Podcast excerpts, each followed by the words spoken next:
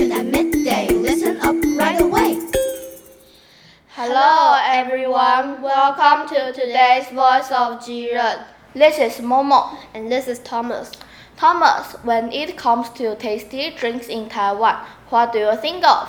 It's got to be bubble tea. Is that what we are talking about today?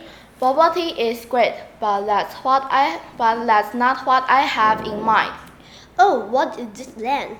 I like having a dessert drink made with aiyu jelly. It is really yummy. Oh, yes, aiyu jelly. I like that too. It's Slimy and it has a very tender taste. Aiyu jelly is made with seeds from a kind of fig plant. The plant grows high up in the Alishan mountain range. I know people take away the seeds and put them in cotton bags. They put the bags in cold water and rub them until a yellow gel comes out of the seeds. Then the yellow gel is put in a refrigerator to cool down. After a few hours, the gel gets firm and the jelly is ready to eat. But aiyu jelly does not have much flavor, so people usually put honey and lemon juice, make it, make it taste better.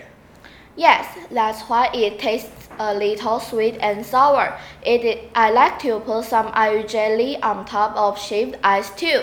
That sounds yummy. Mama, do you know how aiyu jelly is discovered?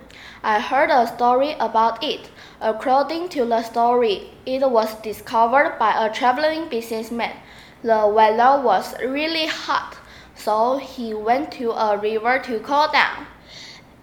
The man saw some ice floating in the water. He picked up a piece and found it was not ice, it was jelly.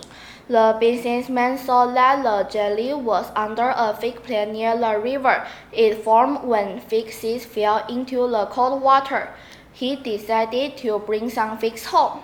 After he got home, he showed the figs to his daughter. They made a jelly together. It was really yummy. So they opened a shop to sell it. The customers really liked the jelly, but the yummy jelly did not have a name, so they started to call it Aiyu. It was the daughter's name. And that's how Aiyu got its name. How interesting. I want to have some Aiyu jelly now. I know a great place for Aiyu jelly. Let's go there after school. That's an excellent idea. I can't wait. Now, thank you everyone. I hope you enjoy the show. And stay tuned to the next voice of Jiren. Bye bye.